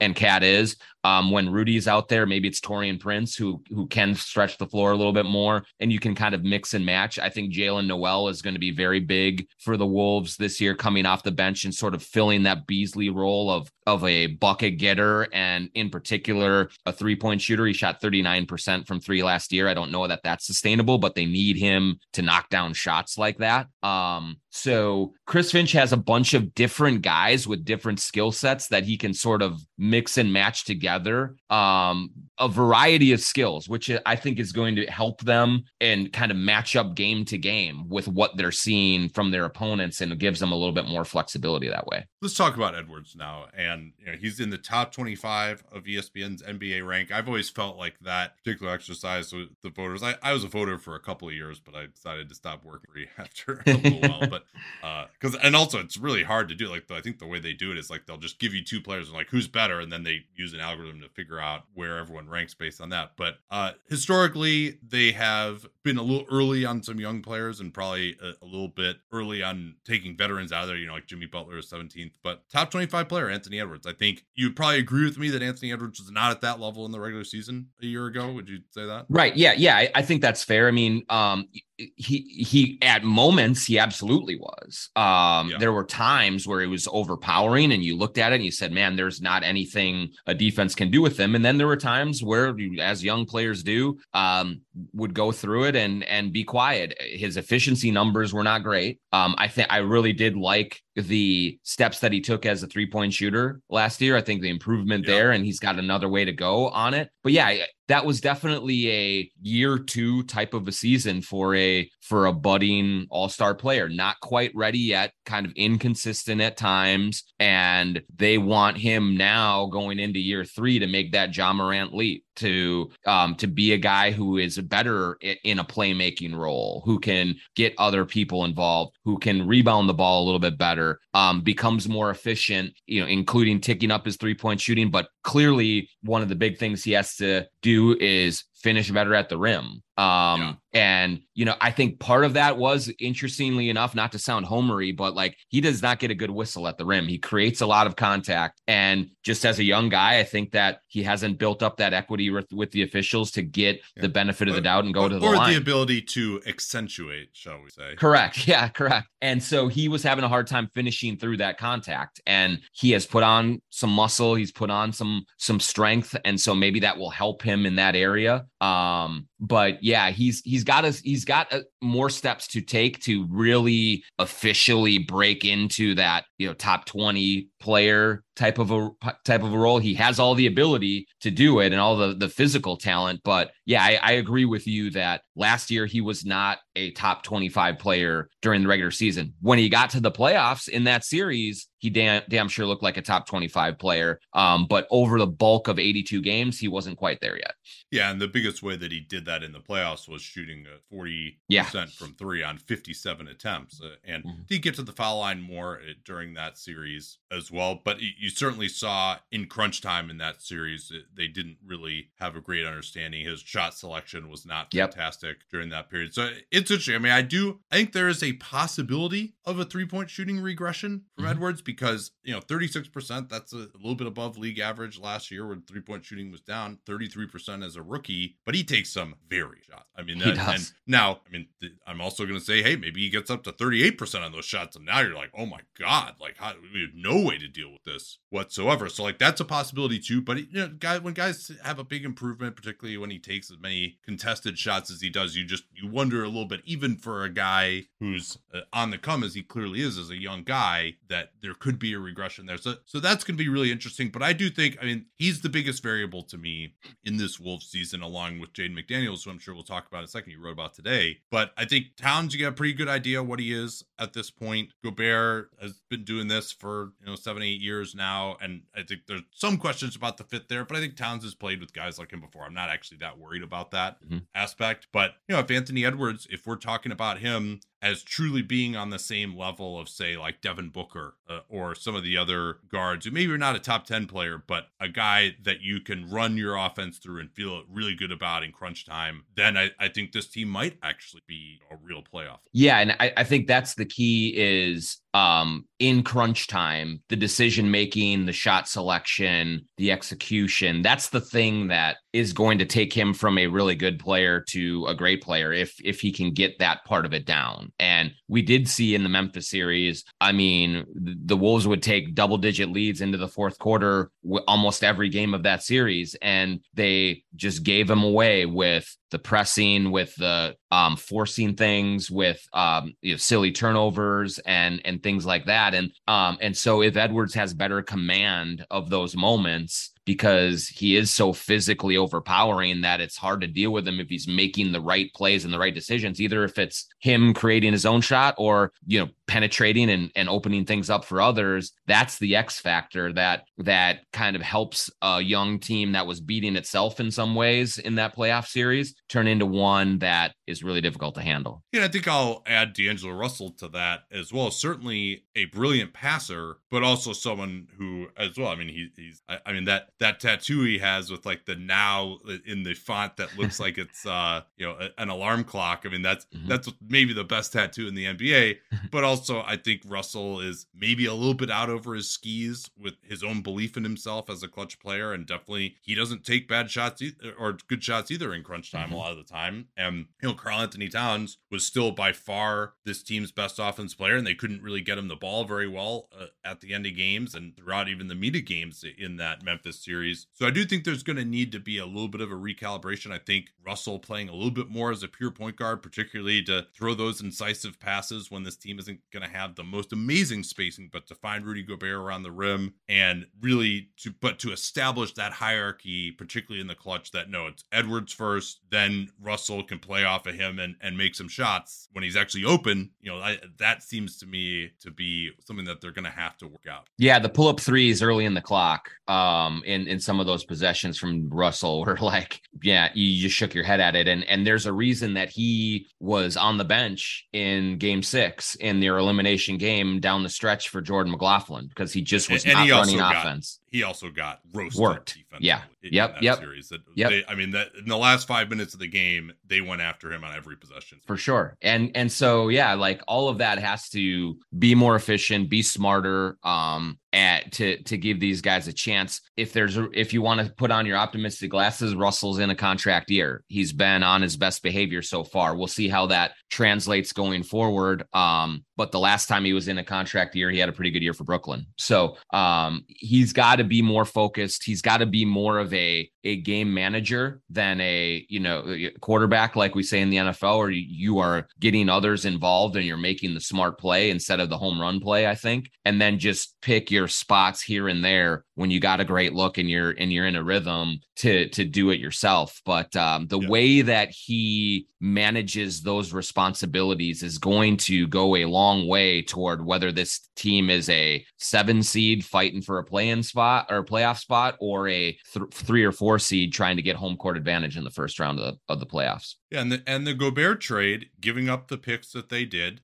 and also giving up some of the role players that they did, was a bet on D'Angelo Russell, not only for this season, but going forward. I mean, you mentioned he's a free agent. If he leaves, they'll only have about 17 million in cap space. I don't think they're going to be able to replace him even with a, an equivalent talent. And I I've long thought that Russell is one of the more overrated players in basketball, and I think that's kind of come down now a, a little bit. You know that he has not been at an All Star level in, in Minnesota, but I mean they need need someone else who can dribble the ball. They need someone else who can shoot at that position if you're going to play two bigs together as, uh, well. And he, he, still is a very good passer. So, like, they need him to play well this year. And I think he will be quite richly rewarded if he does because they're in the bird rights trap with him. They'll have no way to replace him with an equivalent talent after. Yeah, absolutely. And, and yeah, if they win 50 plus games and they, even if they, if even if it's just one series that they win, there will be momentum at Russell's back. And this is a really big opportunity opportunity season for him. I mean, you're not the only one. There's plenty of people around the league who don't believe that D'Angelo Russell is um is an additive player on a on a on a winning team.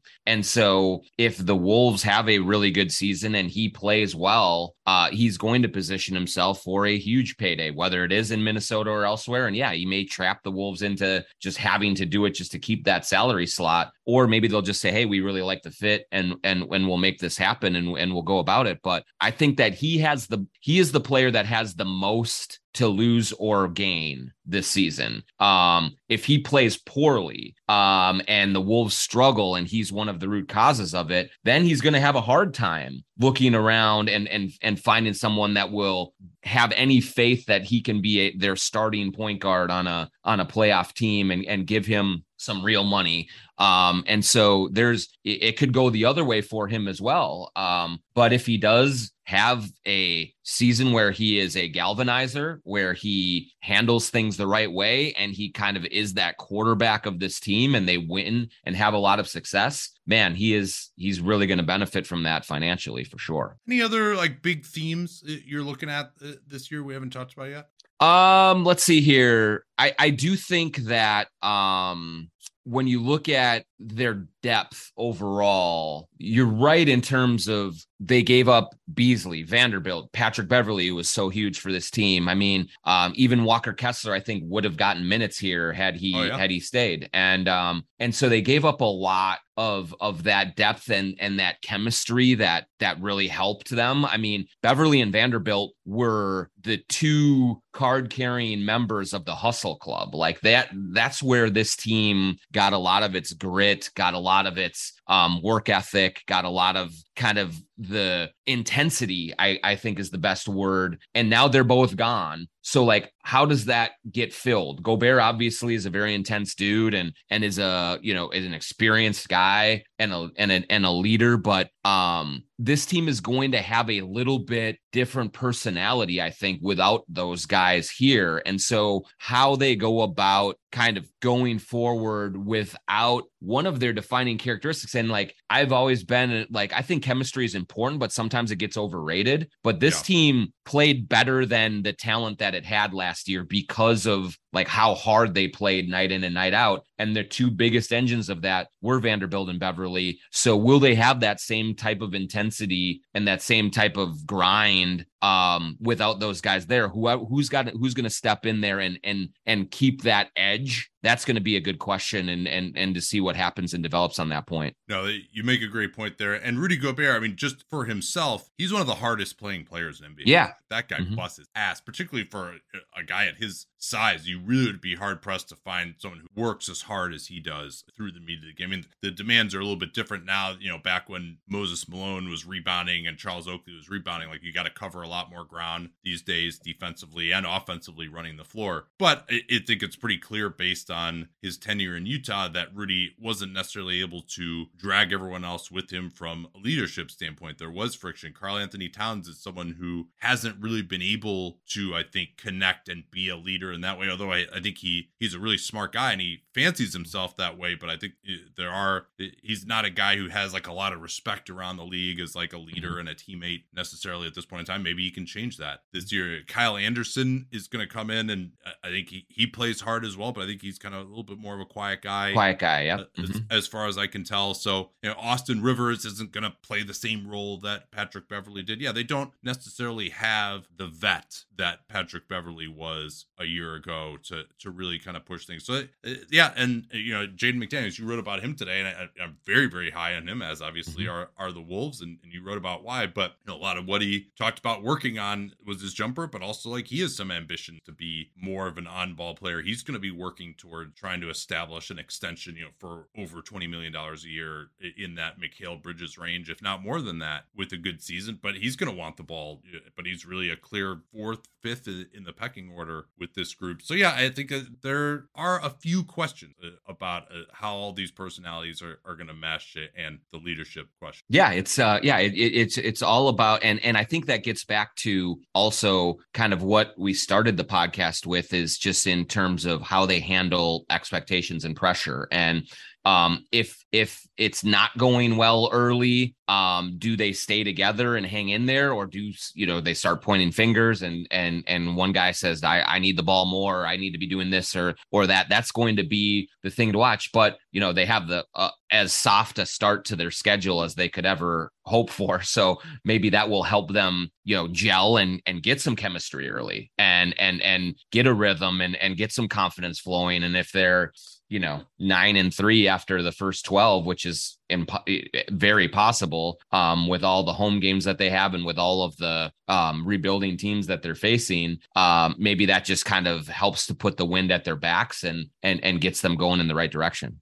We got about 15 20 minutes left here. Uh, last thing i wanted to ask you before we get into our, our predictions is any of these young guys that you've uh, got your eye on that you think could emerge at all? This yeah guys I, who haven't necessarily been in the rotation yet? Yeah i think i think jaylen nowell is the guy to watch for sure. yeah. Um you know he has had moments when he has stepped in, whether it's because they were kind of beset by COVID last year or there's been an injury or two here or there. Um, he has a a very Seattle game. He's a Seattle dude. Um, and he's, you know, the Jamal Crawford, Brandon Roy, like bucket getter type of guy. Um, and he's he's he has got a lot of ingenuity to his offense. He can score in the mid range, he can get to the rim, he can shoot it. He's been waiting for several years now to have the opportunity to have a regular role in a rotation. And he just has not been able to crack it. Part of it has been struggled on defense. Part of it has been, you know, Malik Beasley in front of him. They just needed that knockdown shooting. Now all of that is gone. And so he can be a sixth, seventh man type of a player and and and the offense off of the bench. And so if he can settle into that role and um, be a guy who can, you know,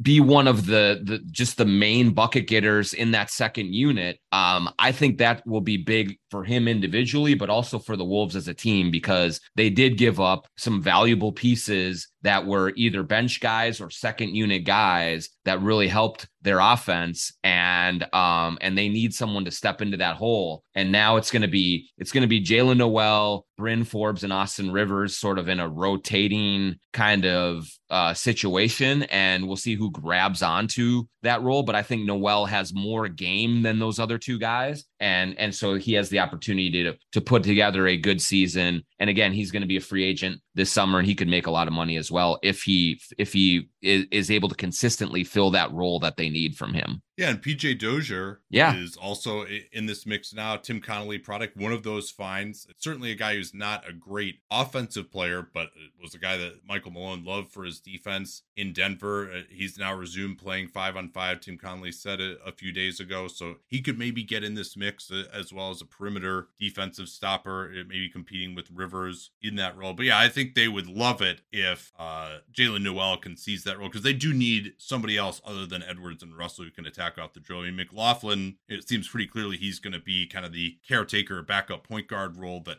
he's filled pretty well over the years. You'd like to see him be a little bit more efficient, but it, I think he showed in the playoffs that he can be pretty good there. But yeah, that backup two slot as a scorer seems like Nowell's to lose. They certainly would love to have him come in there and go into. Uh, I mean, it's interesting too because he's going to be. I think is he going to be an unrestricted free agent after year? I forget. He I think started that's- off on a two way. Um, yeah, he'll be unrestricted after Yep. this year, and that that'll be interesting. Um, you know, he's Mhm. also a guy who could maybe get extended during the wall. So yeah, I, I think he'll he's d- definitely put up numbers in limited minutes. I shouldn't say that limited. He's 975 minutes last year and was quite efficient. For. Yeah, surprising that he hit 39% from three. Like he's kind of been more of a historically guy that just that likes to get to the mid range and likes to operate there. But if he can be reliable 37, 38% from three on higher volume, I mean, that'll be a huge, huge um thing for the Wolves because I mean they they gave up Beasley and even Beverley shot a bunch of threes and made a decent clip from them. So they need they need some of that outside shooting as well. If he can do that, then great. If not, then I think you will see Forbes get more minutes there. And because they they just need some kind of reliable floor spacing. And uh we'll see how that all works out.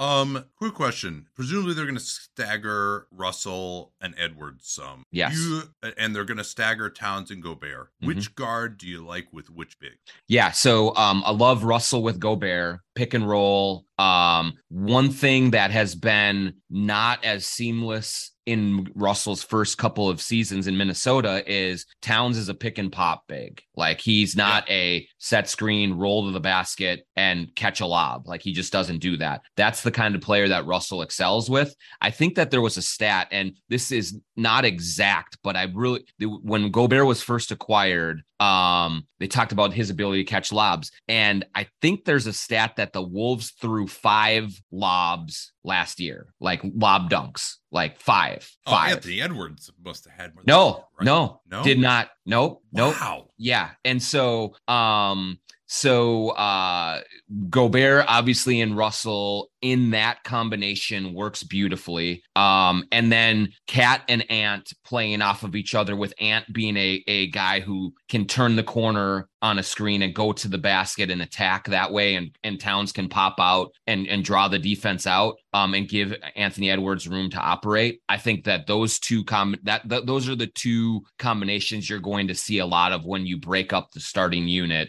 And the the beauty of having four high level players like that is you can pretty much keep two on the floor almost all the time. And and so that mitigates some of your depth concerns as well. And so um so yeah, I think you're gonna see Russell with Gobert a lot, and you're gonna see Edwards with Towns a lot. I'm in complete agreement with you. I thought that with the Russell acquisition, one of the things I liked about it, I didn't like that much about it, but one of the things I liked about it was I felt like, oh, actually, you know, D'Angelo Russell is not that great of an ISO guy, but now with Towns, you can't switch him because then if you give the ball to Towns, then he's going to kill whoever it is on the switch. It just hasn't worked out that way. Whether Towns, you know, doesn't, he doesn't really just like duck in on guys and just kill you around the rim. And, you know, yeah, as you mentioned, he's been a little bit vulnerable to being guarded by smaller players, which I think actually was less the case early in his career. I think his post game actually has declined a little bit since early in his career. And His also- game obviously is better. Yeah, and also Nate, like Towns is not a good screener. Um, he he for all of the foul issues that he has in the regular season that he has gone through. I mean, I, it's at least twice a game where he's picking up an offensive foul for a moving screen because he's just he's not very good in that in that. So that's one area that he really needs to improve upon, and I think that's one area that really made it harder for Russell to operate when now he goes from you know from Towns and not and and not being a strong screener to maybe the best screener in the entire league in in Gobert and and so I think that that that sim that synergy will be a lot higher with with the the Gobert screen and then the way that Gobert just loves to roll to the rim and and and attack that way and then D'Angelo can work the the mid range and the the kind of the pull up you know right around the foul line and do things that way or the elbow Yeah, D'Angelo needs his man to slam into, or needs Yes. the screen to slam into his man because he's just not quick enough to turn the corner. Otherwise, right? Like if you're going to slip out the way Towns likes to do, like because what Towns wants to do is slip out, catch the ball, and either take that three or do those hard right-handed drives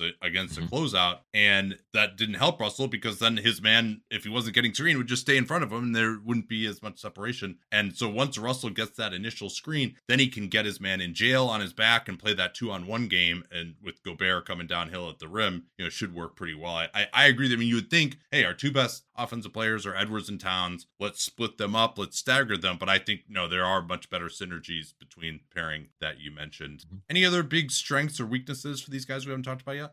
Um, well, I mean, the other thing that I want to see um is in terms of the way they they adapt defensively to Gobert, like Edwards and Russell in particular are ball hawks. Like they try to be that way. Like, and they they do want to create opportunities to get out and transition with Edwards, with McDaniels, um, running using that athleticism. And the way you do that is is continuing to create turnovers. And so what I want to see is will Gobert's presence make them more emboldened to take those chances? Will they will they try to do less of that and just rebound and play solid? That's a question that i i don't know the answer to right now but is going to be something that i watch because their identity it's so much of it was built on chasing the ball around getting in and then getting out in transition. And um and now without Vanderbilt and Beverley, two of the guys that did a lot of that as well, uh, how they how they adapt to this new uh, configuration that they're going to have, I think is going to be a big indicator of just their overall comfort level in terms of generating offense off of their defense and how they do that. I'm not sure what we're going to see in that regard. Yeah, you hope it's a match made in heaven, right? Like these guys yep. forced turnovers, but they couldn't rebound, they couldn't protect the rim. Rudy Gobert, as good as his defenses in Utah's were, they always had a little bit of a ceiling on him because they never forced any turnovers. So mm-hmm. now you, you put those two together, and hopefully you're going to be really statistically very good. But also, you know, there are places to attack uh, with Towns and Russell. Um, yeah, I mean, you mentioned the transition that was huge for them. They're fifth in the NBA in terms of running. Uh, they also had the number one half court offense in the NBA after January 1st in the period you mentioned, which was you know, that even more than the running. It was good. I mean, and Karl-Anthony Towns, I think it maybe gets lost a little bit in his struggles in the playoffs. Like he's an unbelievable offensive player. Incredible. And, you know, and now I do. I, my hope is just that hey, by not playing him at the five, that you're not going to lose too much of that necessarily. Um, I mean, I think it's also going to be really fascinating to see what opponents do defensively. Is are they going to put their center on Gobert and put their mm-hmm. four on Towns? You know, I think we saw in the Memphis series that teams actually like a Dillon Brooks type could actually have success against Towns. And because Gobert is out there as well, it's a little harder for Towns to get into the post and kind of bludgeon those guys, which he doesn't really want to do that much anyway. And he could pick up offensive fouls when he gets it, into that too. So uh, how who opponents put on each guy is going to be fascinating to me. All right, I put it off as long as we can. We got to make our predictions here. I'm having a complete struggle. I tend to be a little bit more conservative on new teams that we haven't seen yet. I will say I said this about the Cavs in the East. I might even feel a little more strongly about it with the Wolves in the West because of what Rudy Gobert has been as a regular season defense player, being this one man top five defense on his own. And this offense was really good last year. And I don't see Gobert really hurting it that much. Maybe Kyle Anderson will. Maybe the bench won't be as good. You know, maybe that's where they fall off a little bit. But, you know, they should be in the top 10 on both offense and defense. I think, you know, it would probably be a surprise. But again, as I went through the list of offense, I'm like, there's no like unbelievable offense out there to me, but there's also like there's 15 no teams that yeah. I could see being in like the top, you know, in like the three to 18 range, right? I, I really mm-hmm. like, so I don't know. I, I'm, I, am i am prevaricating here. Mm-hmm. I ended up actually, I mean, their over under was uh, when we did it 49 and a half. I went under, I think not by much. Um, I mm-hmm. think I'll go with 49 wins mm-hmm. for this team, but I fully acknowledge they could be the number one seed in the West yeah. this year, like very much so. And then, you know, the playoffs would be a different story and we can talk about that a little bit, but that's, that's what I'm going for. What do you got? Yeah, it's, it's interesting because I think, um, I think that number's ticked up just a little bit. Um, it started at 48 and a half and i think people are hammering that uh, over a little bit and so it doesn't surprise me that it's gone up i i am in the regular season i'm bullish on these guys. And you know like there have been times on this podcast where i've come on and and been betting the under um uh, on this group um before but i'm going over with with this one. I think it's I think it's 52 wins, and I think that maybe that could be conservative. If if if I, I think they like you, I they have the potential. If everything came together, they could win upper 50s and and be in the the right in the chase for the number one seed. Or you know, if they get an injury or things don't gel, they could be down around 45 or 46 and really scratching and clawing for the play in. But I I think they're going to win a lot of regular season games. I think it's going to work pretty well. I like Chris Finch and his ability to adapt. And so I, I'm going to put him at 52 right now and and I think I'll feel pretty good about that. Yeah, and I, I think that's uh, that makes a lot of sense. I should say actually one thing we didn't mention in terms of strengths: Edwards, Towns, Gobert, historically all pretty durable guys. Yeah, uh, Ed, uh, Knock on Russell wood. maybe Yeah. less so, but I think they can weather an absence for him Mhm. uh, a lot better than one of those other three guys. Uh, and you know, they even if Gobert goes down, like they found a way of playing without him. uh, Also, um, you know what they get from McDaniels to be really interesting too. Like that's a big variable. We I wanted to talk about it more. We ran out of time, but you know his ability to shoot the three, where he has not been that good recently. If Mhm. he's going to be playing the three more full time in some of these lineups, maybe there'll be times that someone in the backcourt gets hot and there's no one for McDaniels to guards and he doesn't close. But other times they're really going to need him. He's really their only perimeter stopper, you'd say, other than Edwards, and you don't necessarily want him in that role for a lot of the game. So it, he'll be interesting. Like, can they get away with playing him at the end of games? Is he going to get guarded? You know, can he attack on closeouts? Can he be a better finisher? You you wrote about him really struggling to finish in transition this year Mhm. or last year, I should say, for example. So that's that's a big variable. Um, I want to close with this. Any teams? Kind of fun. We get to talk about this with the Wolves. Any teams you think they match up particularly well or poorly against in the playoffs? Who? Um. Well, n- now that they have Rudy, um, Memphis. Yeah. I think Yeah. I think they that's that's a they would not be scared of that at all. Um. And I I would like to see them. I'm trying to think of just others off the top of my head right now. I mean, I could make an argument for Dallas. Like I think that I mean, as great as Luka is, and it, he would strike fear into my heart. Um, if I'm a Wolves fan, watching them go into a series against Luka, but just given the other star power that the Wolves have versus what Dallas has, um, I I would like to see that matchup. Who are they?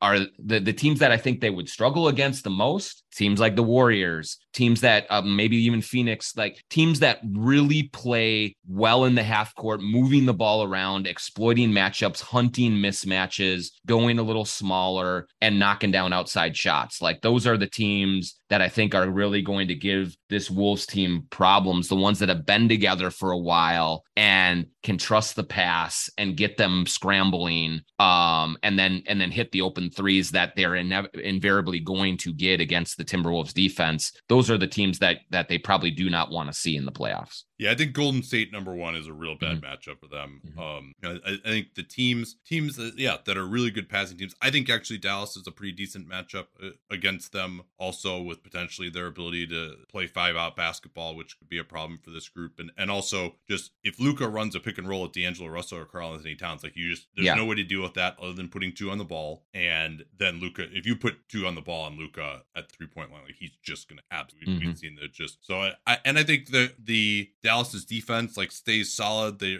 they're able to use space principles. They had good success uh, taking advantage of Rudy Gobert's limitations offensively in the playoffs last year. So I, I think Dallas actually could punch above their weight against Minnesota. I think they might be okay against Phoenix um because uh, Phoenix they're just gonna be so much bigger and more athletic than Phoenix and like who does Phoenix have to guard Karl-Anthony Towns or or even Rudy Gobert right like if, they're they'll probably put eight on Towns it's a decent matchup um so I, I think that one could be interesting I mean you know the, the pick and roll game of Phoenix. Yeah you know it's it, maybe but I think Rudy Gobert does okay against like direct pick and rolls at him. It's more Mhm. when you're just blowing by guys on the perimeter and he has to help that that you can run into a few more problems. Uh the Clippers I mean that's really an interesting one. Obviously they beat them last year. I don't know about that one. I think like their overall size and athleticism maybe could bother the Clippers um but the Clippers also can really shoot it which would, would be a big problem. And that would be such a fascinating series with the Clippers going small and Yeah. Minnesota going big. Like I would love to see that that would be amazing. Absolutely. Yeah, that would be that would be a lot of fun. Um, you know, I, I like I do think as I think about all of these things, and you you think that talent wins so often, it you know in these matchups, and you look at the Wolves bringing four, well, let's say three. They might have three All Stars this year. Um, Gobert, Towns, and Edwards if he makes that leap. And how many teams can say that? And then if you add if Russell has a good year, if McDaniels makes a leap, I mean, you you just look at one through five, like their starters, one through five from a pure talent standpoint, are going to give them an advantage a lot of times. And and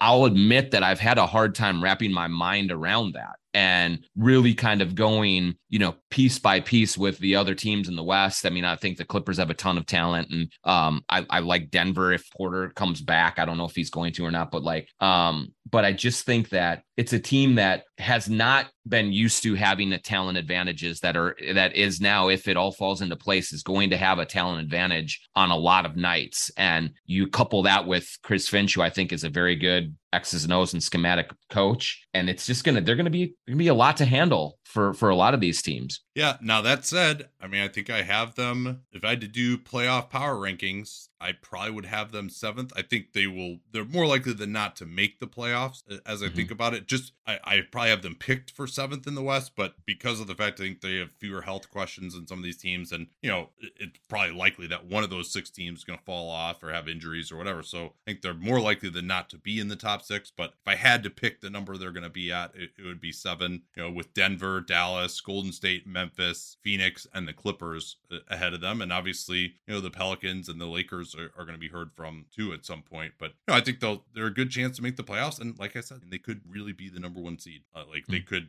this could work that well. All right, let's uh wrap it up here. Where can we keep up with everything you're doing on the Wolves this season? Yeah, got uh you can find my written work at theathletic.com. Uh, cover all the Wolves stuff there, and a little bit more broadened NBA this season as well. Uh, and then I also have a podcast on the Talk North Sports Podcast Network uh, called the Jon Krawczynski Show. So you can find that on wherever you get uh, your podcasts, Apple, Spotify, wherever else. Um, and that's a once a week show where we dive into all the uh, comings and goings with the Timberwolves uh, and and the NBA at large. So those are my two main spots where you can find me. All right, I did not know you were doing that podcast. I got to subscribe to that yeah. right now. The Jon, Jon Krawczynski Show. And uh, thanks again for coming on, Jon. We really appreciate this, uh, and I, I, know you're quite in demand for these pods. So awesome! Always a good time with you, Nate. Um, glad uh, glad things are going well, and uh, thanks for having me, man. I'll I'll talk to you as the season goes along here. At Bet365, we don't do ordinary. We believe that every sport should be epic. Every goal, every game, every point, every play. From the moments that are legendary to the ones that fly under the radar. Whether it's a game-winning goal in the final seconds of overtime or a shot on the goal in the first period. Whatever the sport, whatever the moment. It's never ordinary at Bet365. 21 plus only. Must be present in Virginia. If you or someone you know has a gambling problem and wants help, call 1-800-GAMBLER. Terms and conditions apply.